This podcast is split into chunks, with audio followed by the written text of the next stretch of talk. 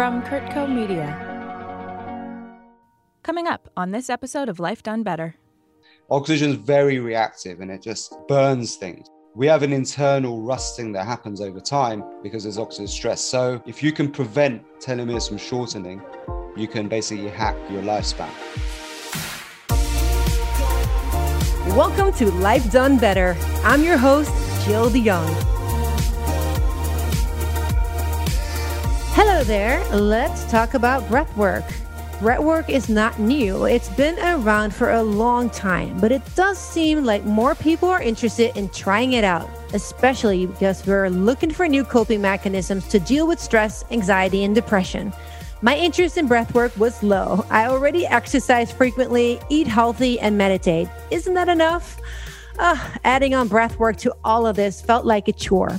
But my interest to breathwork got sparked when I noticed my husband was breathing poorly. He lives with chronic pain and it causes his nervous system to be in fight and flight mode. He was mostly breathing through his mouth, was gasping for air at times, and while I took one breath, he was already at three breaths.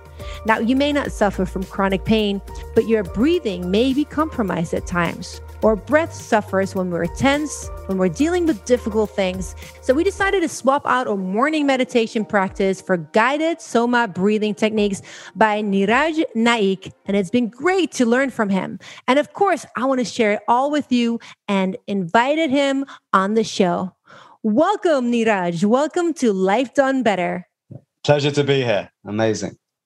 So you started out healing others as a community pharmacist, but several years after that, you become a patient of stress related depression and ulcerative colitis yourself, right? Yeah, so I was actually a community pharmacist for quite a few years, almost like seven years. And that's where I really got to see what the healthcare system was like firsthand. And, you know, I would see people going away getting worse, not better. And it made me wonder what's, what's this all about? And you're working on your feet all day long, like in a conveyor belt. And if you're going to work that hard to dispense medication, you want to be confident that those medications are working. But I'll be completely honest, like it's a dysfunctional system completely. So I lost my passion for this pretty quickly and and stress, you know, they say like there's a one question you should ask yourself every single morning. It's like, are you waking up with enthusiasm to do a hard day's work? If you're not, you keep ignoring that, you're, you're going to get chronically stressed and then you're going to get sick. And that's exactly what happened to me. And I had a bit of a breakdown and I ended up getting ulcerative colitis, which is an autoimmune condition, which literally left me housebound for almost a year. And it was going through that journey where I tried all the conventional medications, which weren't working, giving me side effects, was facing having my colon removed. You know, the, the consultant who saw me, who was this huge, obese woman, had told me that diet doesn't have any effect, stress doesn't have an effect. Just shut up and take the pills, basically, or have your colon removed. I then took matters into my own hands and ignored all of the doctors who are in my family. And, you know, we have a lot of, in Indian culture, we have a lot of relatives and family who are doctors. And they were all telling me that, you know, you're crazy for trying anything alternative. So I literally exited that environment. I moved away. And when I came back, I just baffled everybody because they were like, how did you do it? It doesn't make sense. You know, nobody had cured themselves in that culture before. That everyone just stays sick suddenly had a new business which was based around my passion because I was I turned what my system into a way online to serve other people who had the same condition. And you know, I went into pranayama because the person who really helped me was this yoga teacher called Swami Ambikananda who said, oh, You've got a gift here if you can heal yourself without all that stuff, you could be an amazing role model to other people. And I realized that with these ancient breathing techniques, which revolves a lot around rhythm, using rhythm with your breath, that you could actually use music to accompany that to actually create altered states of consciousness where you can go in and reprogram, reformat the operating system of the mind. And this was the simple techniques I created. These like self hypnosis and techniques using music, brainwave entrainment, breath from pranayama, breathing techniques from pranayama.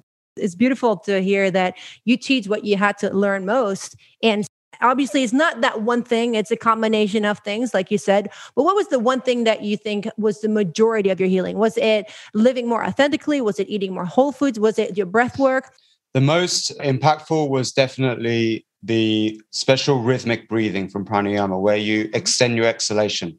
You breathe in for two beats, you breathe out for four, which is usually done in seconds, right? So yeah. you do that for several minutes and it switches off sympathetic and switches on parasympathetic. Every time you extend your exhalation, because when you breathe out, you stimulate parasympathetic, when you breathe in, you stimulate sympathetic. It was that method where you then follow that with breath retention. So you do that for several minutes and then you do a technique called kumbhaka, breath retention in different ways. And that would create this harmonization, firstly, with the with the rhythmic breathing of your nervous system, bringing you back into more of a balance, turning off the stress. And then it was a combination of that with the guided meditation. So with guided meditation, you can actually literally be like your own software programmer of the mind. So uh, there was a book that I read called The Power of the Subconscious Mind by Dr. Joseph Murphy. He was actually a pharmacist, but he was into Christian science and also into Ayurveda and, and Chinese medicine. And he brought the two things together. This was like in the 1940s. He wrote a book, The Power of the Subconscious Mind. And I read this book and I was like, wow, this is really fascinating. It talked about the subconscious mind and a system of scientific prayers where you can use like affirmations and visualization techniques to reprogram this operating system of your mind. And so, what I started to do was use those techniques with this guided breath meditation, which I put to music. I would say that that was one of the most powerful things. But then, what I started to do was do that in the sauna. And I loved the sauna. I was drawn to the intense heat of the sauna. I, I live near a really nice spa in, in the UK. So I'd go there quite often and do these techniques in the sauna, like extended exhalation and chanting, like om, humming. Mm. So you do like rhythmic, this rhythmic breathing for several minutes, and then you would do the toning. And that was such a release of like emotion and stress. And, and it was such a good way to get into these altered states of consciousness game changer absolutely. Yeah. and i've been doing it even this morning you know the the two breaths in and four breaths out. I must say like it's new to me. It's a very short inhale for me because i usually uh, i breathe pretty well. I am, don't breathe very fast. And so like just have two seconds is you know almost you know rushing my inhale to get a really deep long exhale so what what is actually the reason for this? Like what is the idea behind uh, shortening your breath but extending the exhale? What kind of condition are you creating in your environment? Yeah, sure. So there's a physiological state called intermittent hypoxia, which you can create with machines. So they have clinics called IHT clinics where you breathe in high oxygen for a bit and then low, very low oxygen for several minutes. And you create this difference in oxygen levels which basically makes your blood oxygen levels drop below like 90% SpO2, it's called. That's the measure of oxygen saturation. And this triggers a state in your body which creates an adaptive change to a low oxygen environment. And your body thinks it's running out of oxygen. So it produces more red blood cells, improves myoglobin, and it also improves vascularization. And the idea is that it, your body's like basically adapting to a low oxygen environment. And in doing so, it becomes more efficient at using the oxygen. Now, there's a reason why we need to do this. So, somehow in the ancient yogis, they understood these physiological benefits of reduced oxygen, brief periods of reduced oxygen. And they actually studied animals in nature as well to help develop their system. And they found that animals that have uh, very long lifespans, like elephants and turtles, they have very slow breathing rates. Okay. Right. There's some weird anomalies to this rule. And the naked mole rat actually lives predominantly underground in a hypoxic environment, very low oxygen environment. And it can hold its breath for like 18 minutes at a time. And instead of living one year like normal rats, it lives up to 30 years. Wow. Right? So it's like it's like reverse aging. Yeah. Now the whales they live over 200 years and they can hold their breath for like two hours at a time, right? And they have very slow breathing rates, less than one breath per minute. Looking at the animal kingdom, there's a correlation between breathing rates and your ability to hold your breath and longevity, right? And recently, st- studies have come out actually confirming that telomere length, which is like your bio clock, basically, of your DNA. And when your telomere shorten, that's when you your lifespan starts to reduce. So basically, if you can prevent telomeres from shortening, you can basically hack your lifespan. So there was a study in Israel that was done which revolved around creating intermittent hypoxic conditions. And they actually showed that intermittent hypoxia, this adaptive change to oxygen, low oxygen, actually prevents telomere shortening and also the production of dead cells, like aging cells. So, so there, the science is now confirming this and more and more backing up this. But the ancient yogis basically created a breathing technique they call it Nishesha Rechaka or Kumbhaka, which is a type of breath retention. You, you do like fast breathing, followed by stopping your breath, holding your breath after the exhale, which brings you to this physiological state. So it's kind of mimicking what the machines do, right? Or the mm. machines are mimicking what this breathing stuff does. And it also mimics high altitude training, which is a yeah, you know, it, very popular I, thing now. So why why would we want to become more efficient using oxygen?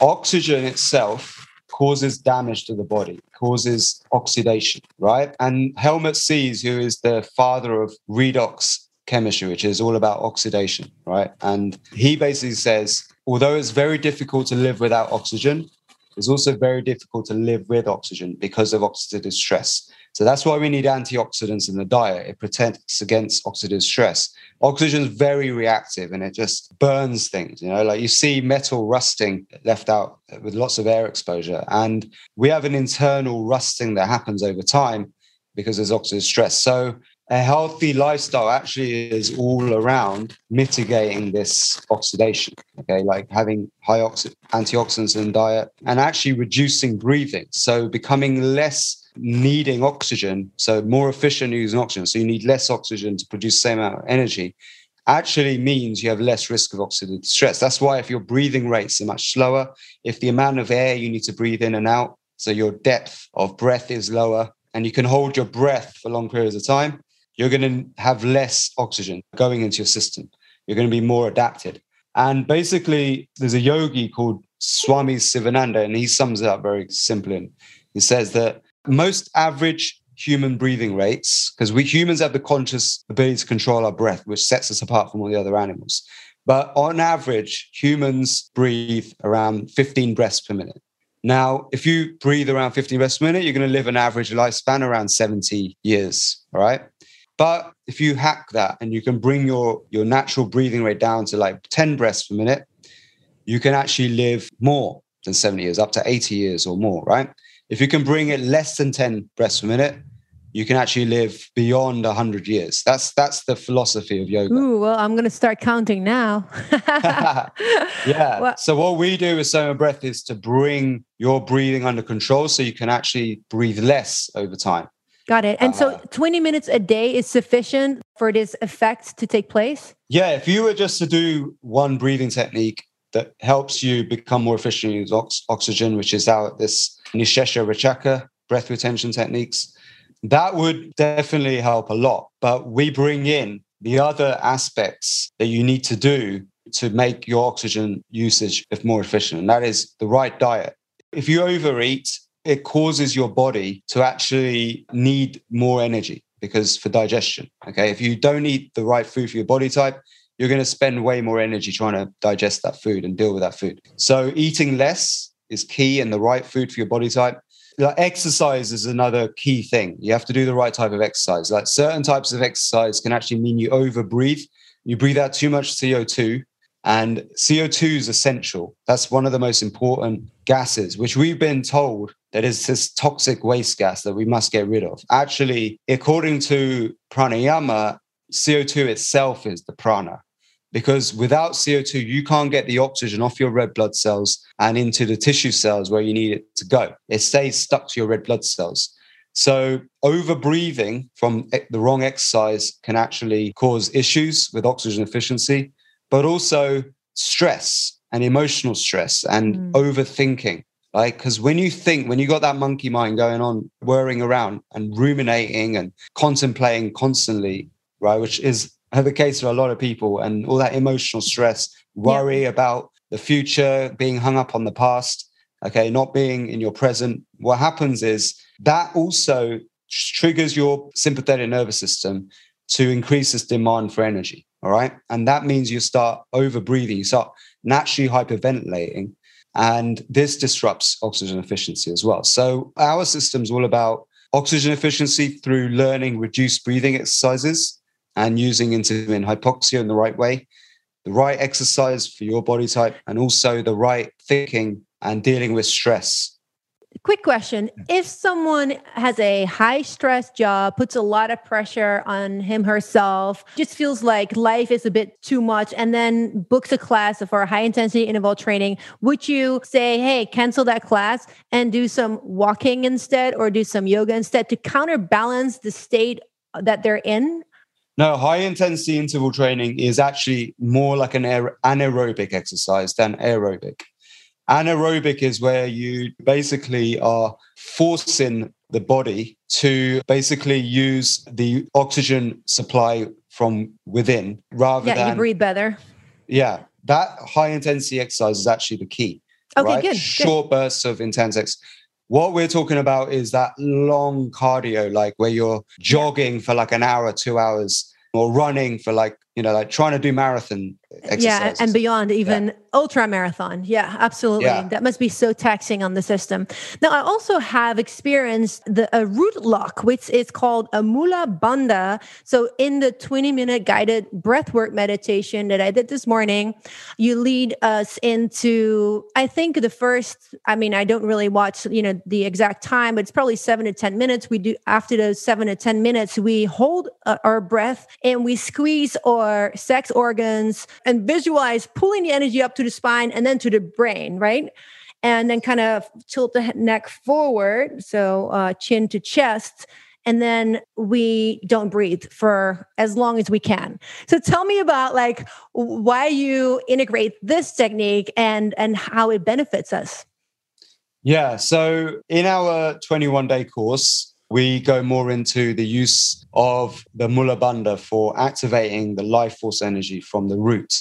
So, according to the Vedic system, you know, we have this chakra system, and each one of these chakras seems to correspond to the endocrine glands, right? So, we have different endocrine glands that deals with the functioning of our physiology and our experience of life. So the Mula Bandha is associated, and the Ashwini Mudra, there's, there's two basically bandhas or locks, right, which are around the area of the sex.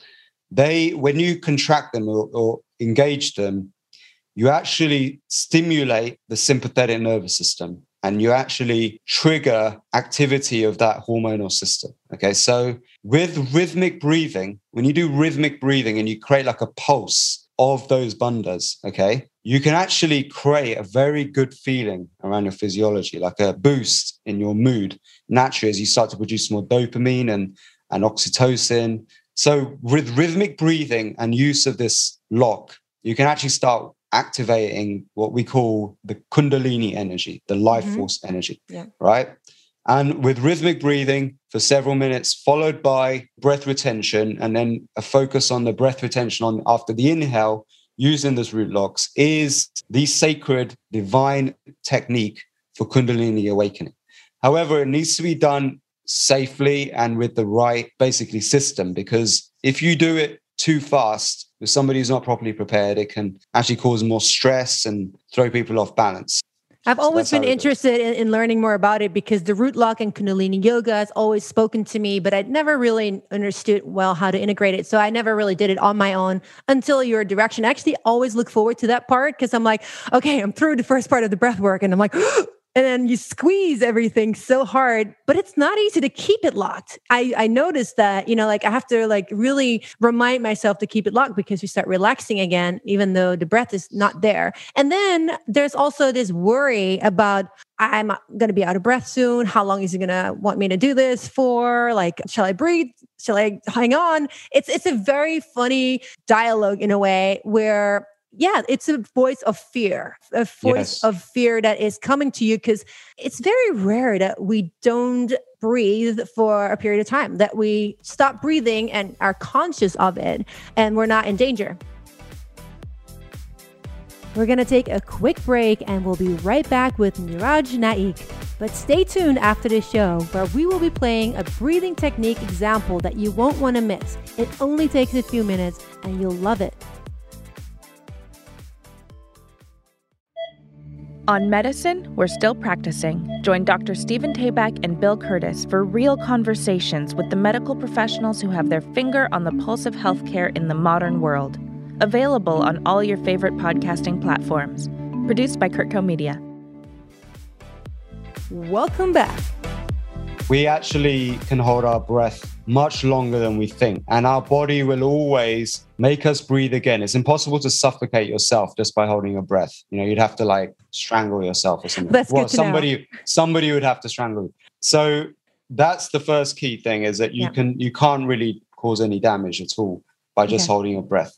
Secondly, the first imprint of fear we get actually is the moment we're born, right? The moment we're born, because we we spent nine months in the womb, protected, nurtured, we're in our little sanctuary, everything's done for you, right? The first thing you have to do for yourself when you're born is breathe, okay? And it's the first time as well we actually breathe in so much oxygen because in the womb, the concentration of oxygen is much lower. It's like the top of Everest, right?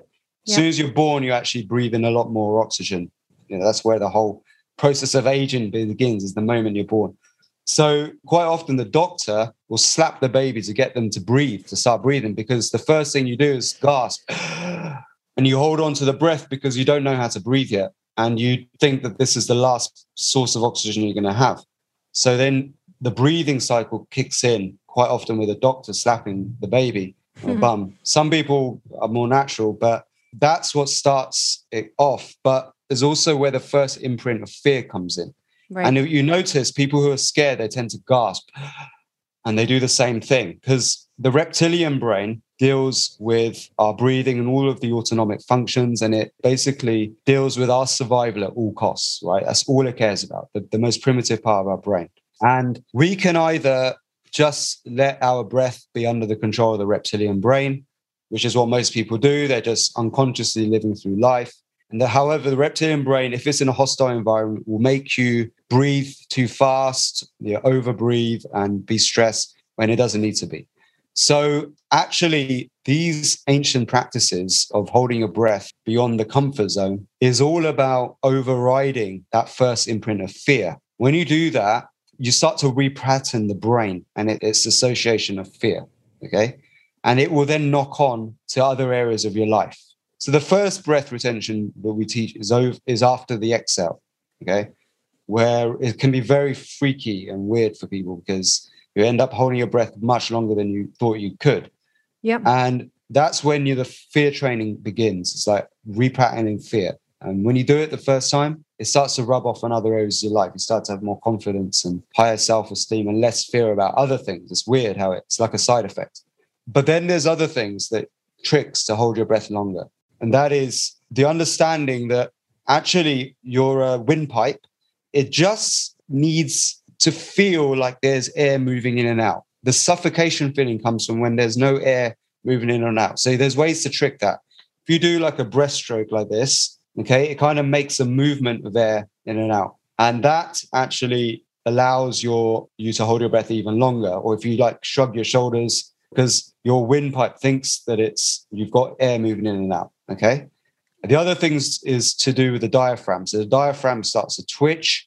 You get that uncomfortable feeling with the diaphragm. When you override the first few sensations of it, you can actually count down in your head, like go down from 10 down to zero in your mind slowly, or from 20, you know, and then you can actually go to 30. And that will distract the reptilian brain because you're bringing your conscious mind's attention to counting. And that tricks the brain into allowing to hold it even longer. So Yeah. a single a single focus helps counting down. Yeah. I also sometimes when I'm on the water, I'm a kiteboarder and I, you know, hold my breath or when the wind is super gusty and I'm smacked around. Yeah. And then there's a moment of of quietness and I'm like, I'm safe. I'm safe. Actually, every time I see a big sea turtle, and there are plenty out there, I just, I, you know, I think of that's always my sign. Breathe. I'm safe. And and yeah, as soon as I start breathing properly, I'm starting to relax. I'm starting to enjoy it more.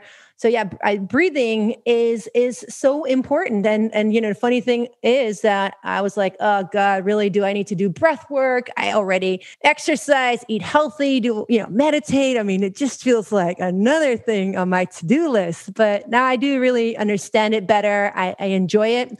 Also i have meditated for so many years that i really welcomed the guided meditations. I really love the music that you put on there.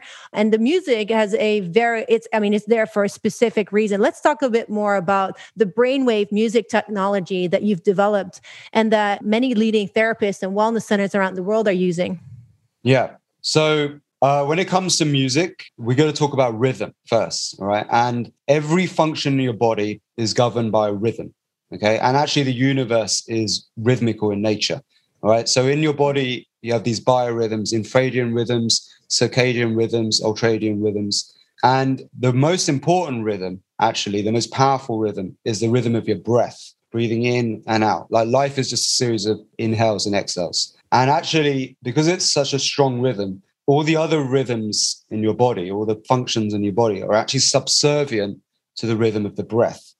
So, with rhythmic breathing exercises, okay, where you breathe in and out for exactly the same length of time, in and out, you can actually start bringing back balance to a body that's gone off balance. And it can actually bring balance and harmony to your mind, your thoughts. If you're having erratic thoughts, you can bring harmony back in to your mind. However, in pranayama, there's a lot of rhythmic breathing patterns that, that have counts in them. So you would breathe in for four seconds, out for eight seconds. If you, you count in your mind as you're doing the breath, what happens is the breath quite often becomes jerky because you go one, two, three. And each time you're like jerking the breath. Yeah. This is really bad in breathing.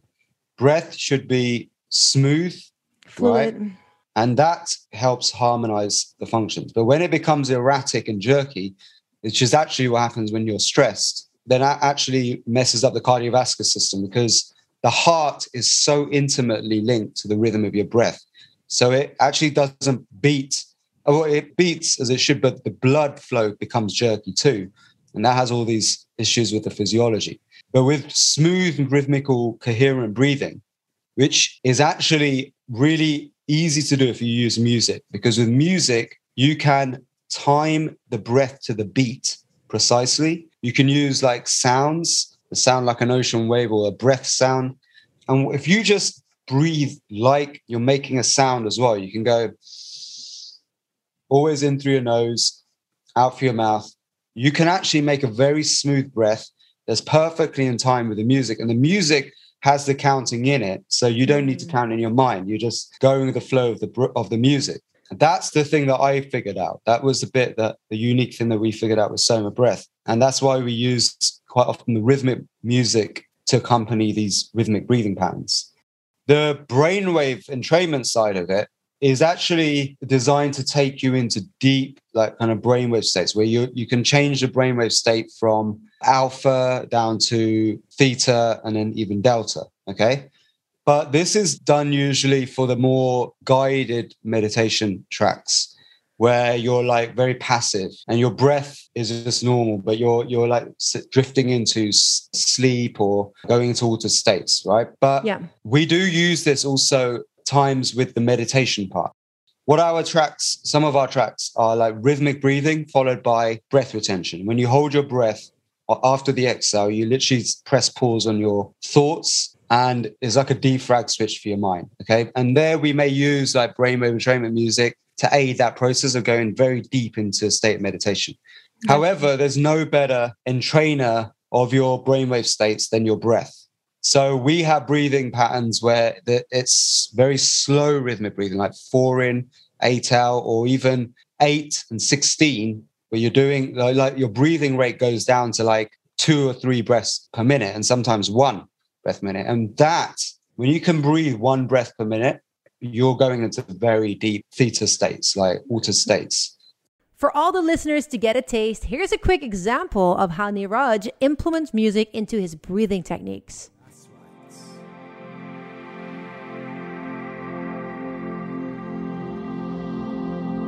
In, two, out, two, three, four, in, two out, two, three, four, in, two, out, two, three, four, in, two, out, two, three, four, in, two, out, two, three, four. And what happens to our heart rate? Some tracks can actually make your if your tolerance to carbon dioxide isn't optimized yet which means your ability to handle carbon dioxide in the system. So carbon dioxide actually tolerance is integral. That's one of the things we help develop because carbon dioxide is what tells your brain to breathe again to inhale all right? So if you have poor carbon dioxide tolerance you end up hyperventilating. If you have really good carbon dioxide tolerance, you can have very slow breathing because you can handle high amounts of carbon dioxide. And having carbon dioxide is important because it's a vasodilator, bronchodilator, and it helps get the oxygen to the tissue cells, okay, through the Bohr effect. So if you actually do like a 4-8 breathing pattern and you don't have very good carbon dioxide tolerance, your heart rate might go up a little bit, okay, because you're trying to pump more oxygen around the body because you're struggling to get the oxygen where it needs to go. Okay. But it, it's not going to be like crazy amount it all depends on your oxygen efficiency, but that will mm. change. So at the beginning, it may go up a little bit, your heart rate, yeah. but then with practice, it will go down as well.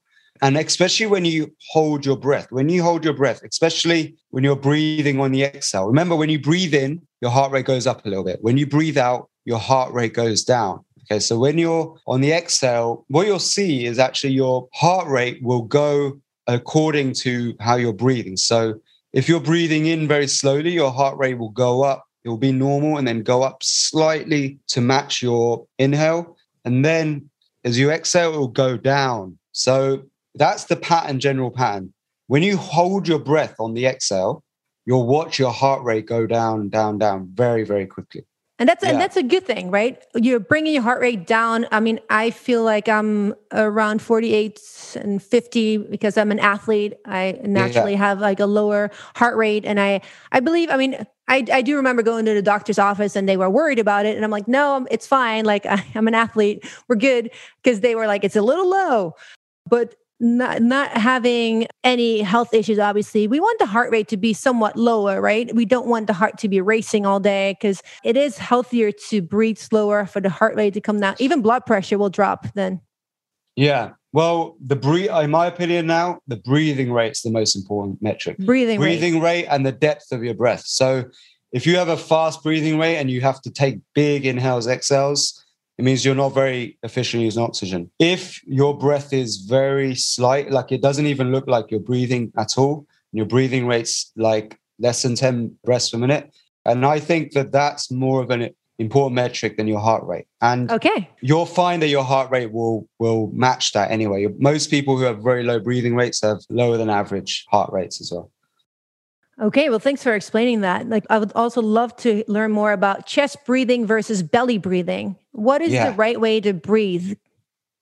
The according to the ancient system, the diaphragmic breathing is key, and and the modern science backs us up. Our sympathetic nervous system receptors are in the chest. Our parasympathetic are in the diaphragmic area, right, the lower right. lungs. And if you breathe into the diaphragm, you actually get the air to the area of the lungs that is best for absorption. And you also stop yourself from getting stressed and over breathing. But it's not about needing to have full lungs of air on the inhales and exhales. This deep breathing is actually a bit of a myth, a misconception. As I said, like Lao Tzu says that perfect human breathes like they don't breathe at all. The breath should be very slight in and out through the nose. So you must always breathe in through your nose and out through your nose as much as possible. In techniques, you may use your mouth, but your inhale and exhale should always be through your nose throughout the day. So normal breathing is very different from techniques. In techniques, you may use chest breathing, you may use mouth breathing, and but they're all for different uses. But generally, diaphragmatic breathing into your diaphragm, then into your chest, but you, you shouldn't even need to use it to day to day unless you're doing exercise, you're not going to need to use your chest at all. That's the best way to stay at your best. Great. You already answered my other question too, because yeah, it's a big thing. Thinking about nose breathing versus mouth breathing. I feel like we need to like reconsider how we breathe because uh, from a young age on we obviously just breathe we don't really think about it and, and so i read a book by james nestor called breath the importance yeah. of nose breathing and he's a he's he's pretty crazy like he's done these intense studies on himself he was pretty much the guinea pig of his whole experience the conclusion is nose breathing is what we need to be doing. And so even when I'm on my bicycle and I'm gasping for air, I'm trying to like control it more by breathing slower in through my nose. And, and also, obviously, we can't always control every breath and especially when you're exercising but it does have a lot of functions. Or our nostrils have all these incredible jobs that it won't be able to do all the things that it needs to do if the air doesn't pass through the nostrils right? And so check in with yourself if you're listening to see how you're breathing today. And i'd like to close with uh, one last thing that you talk about and it's you know what i'm passionate about is vibrational energy and elevating your state. The state that we're in is sending out a frequency and, you know, the universe responds, right? We want to like hmm. be in an elevated state of mind, of being.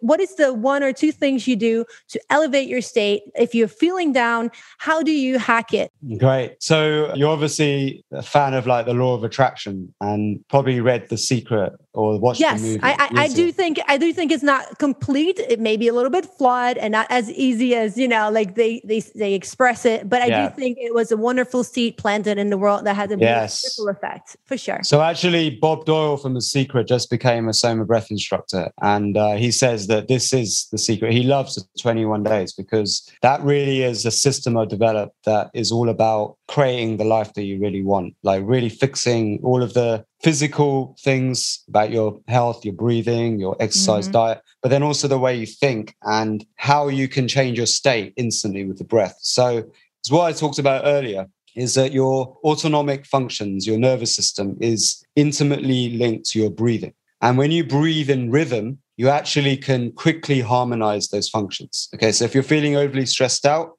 you do that uh, extended exhalation where you breathe out twice the length of time as you breathe in. So four in, eight out, for example, for several minutes. It brings yourself back into balance and switches off stress. Okay. But if you just do even breathing, where you breathe in the same length of time as you breathe out, because when you breathe in, you stimulate sympathetic. When you breathe out, you stimulate parasympathetic.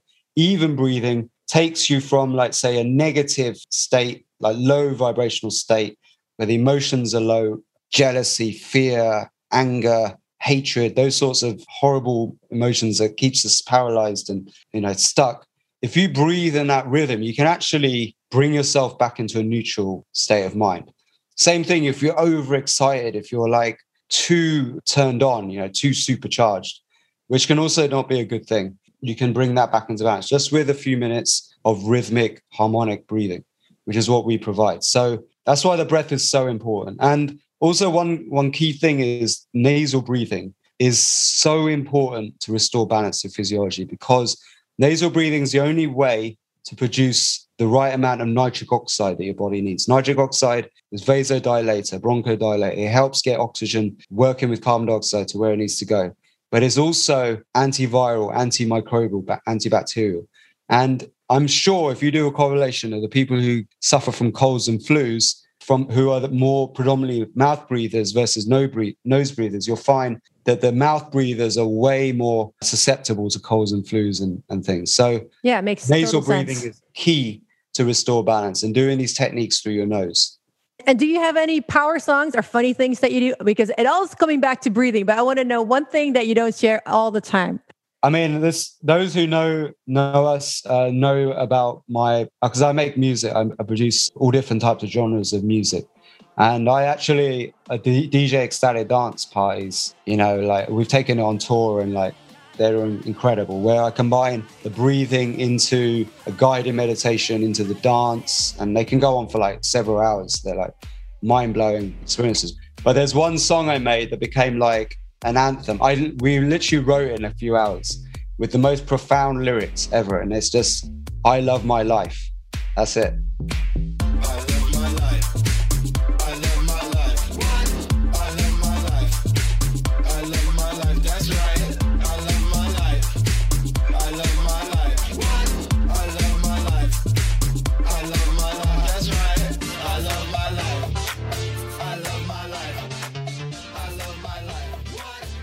Well, thank you so much for sharing that. I, I really thank yeah. you for your time and energy that you spend. Obviously, repeating this information. I know it's not easy to always repeat what you, you know, what you love, even though you love it. It is also like a lot to explain. And even though breathwork has been around for a long time, you obviously have created a program that's not, you know, every day and that is new. And I personally love it. And I would highly recommend for everyone that's listening and curious to, to check it out.